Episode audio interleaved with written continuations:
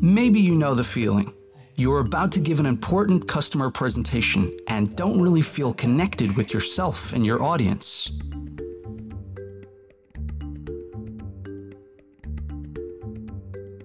What if you took a moment for a head, body, and heart check in?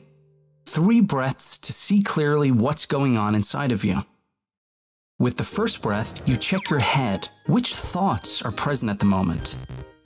With your second breath, you scan your body. What feelings can be felt in your body right now? The third breath is about your heart. What is important to you right now? You might notice that you can now perceive your own situation much more clearly, in more detail, and you are more authentic and present for your audience. Actually, quite simple, isn't it?